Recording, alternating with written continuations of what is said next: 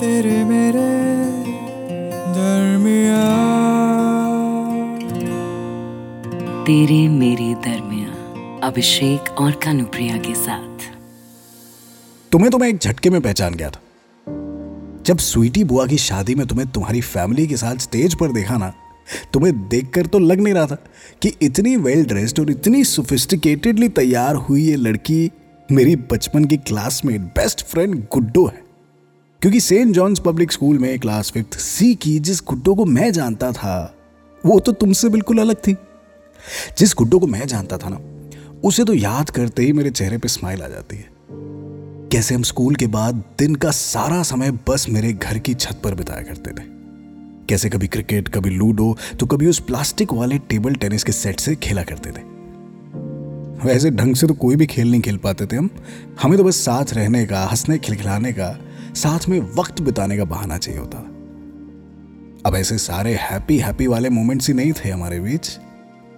याद है जब एक बार पतंग उड़ाने की कोशिश में तुम्हारी वजह से मांझे से मेरा हाथ कट गया था और उसमें से ढेर सारा खून निकलने लगा था। तो कैसे मैंने रोते रोते तुम्हारी शिकायत तुम्हारी मम्मी से कर दी थी? आंटी ने तो तुम्हें खूब डांट लगाई, लेकिन फिर अगले कई हफ़्ते तक तुम मेरे घर नहीं आई। और उसी बीच मुझे एक दिन पता चला कि तुम्हारे पापा का ट्रांसफ़र हो गया है। और फिर उसके बाद हम कभी नहीं मिले। मुझे याद है कि तुम्हारे जाने के बाद कैसे मैंने दो दिन तक कुछ नहीं खाया था। ना स्कूल जाता था, ना किसी से बात करता था। हर वक्त बस वही प्लास्टिक का रैकेट लेकर तुम्हें याद करता रहता था। रोता रहता था।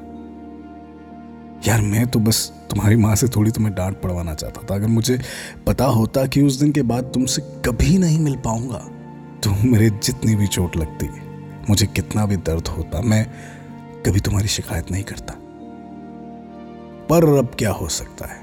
क्योंकि जिस गुड्डो को मैं जानता था, उसे तो मैं कब का खो चुका हूँ। और इस फ़ंक्शन में तुम्हारे सामने चार बार से गुजरने के बाद भी जिस तरह से तुमने मुझे पहचानने से भी इनकार कर दिया है, मुझे तो लगता है कि मेरी लाइफ में तुम कभी थी ही नहीं। और अब तो ऐसा लगता है कि बचपन की उस गुड्डो को भूलकर मुझे एक नई शुरुआत करनी होगी। ये सोफिस्टिकेटेड रचना के साथ। एक अजनबी की तरह ही सही, एक खाली स्लेट लेकर क्या कहानी शुरू हो सकती है? तेरे मेरे दरमिया तुमको तो यही लग रहा होगा ना कि 19 साल गुड्डो लंदन में क्या रही, बिल्कुल बदल गई है। बचपन में लगातार चपड़ चपड़ करने वाली, एक के बाद एक अतरंगी कहानियाँ सुनाने वाली गुड्डो ने मुँह पे ताला लगा लिया है। अकड़ू गुड्डो। हाँ बदल तो गई हूँ। लंदन की ज़िंदगी यहाँ से बहुत अलग है। और 19 साल कोई छोटा मोटा टाइम तो होता नहीं स्पेशली एक सात साल की बच्ची के लिए। उन्नीस साल में वो बच्ची नहीं रहती। उन्नीस साल में वो ज़िम्मेदारी लेना सीख जाती है। पढ़ाई छोड़कर नौकरी करने लगती है। और पता है उन्नीस साल में उसके पापा उसकी शादी अपने बिज़नेस पार्टनर के बेटे से फिक्स कर देते हैं। हाँ यही रीजन है तुमसे बात ना करने का। वरना इन उन्नीस सालों में कोई दिन ऐसा नहीं गया जब मैंने तुम्हें याद न किया हो। पता है, जब हम भोपाल से लंदन शिफ्ट हुए थे तो तुम्हें याद कर करके हफ्तों तक रोती थी मैं। पापा से खूब नाराज़ होती थी कि आप क्यों हमें भोपाल से यहाँ ले आए? यहाँ मेरा बिट्टू भी नहीं है।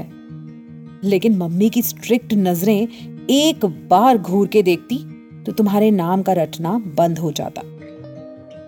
उन्नीस साल में बस यही इंतज़ार रहा कि कब हम इंडिया जाएँगे, कब मैं वापस तुम्हें देख पाऊँगी। भगवान जी, एक बार, बस एक बार मुझे बिट्टू से मिलने दो।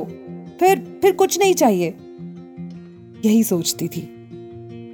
बुआ जी की सेकेंड मैरिज फिक्स हुई तो हम इंडिया आए। और जब यहाँ स्टेज से तुम्हें देखा तो ऐसा लगा कि लाइफ 19 इयर्स पीछे रिवाइंड हो गई है। लेकिन जैसे ही रजत ने आकर हाथ पकड़ा तो मानो रियलिटी चेक हो गया और मैं पीछे हट गई। अब तुम चाहे मुझे कावर्ड कह लो या ये मान लो कि मिस लंदन रिटर्न बहुत घमंडी है माई डियर बिट्टू, अब बस बचपन की यादें ही हैं तेरे मेरे दरमिया तेरे मेरे दरमिया इस पॉडकास्ट के बारे में अपना फीडबैक देने के लिए हमें लिखें podcast at my Radio City dot com पर। तेरे मेरे दरमिया अभिषेक और कनुप्रिया के साथ।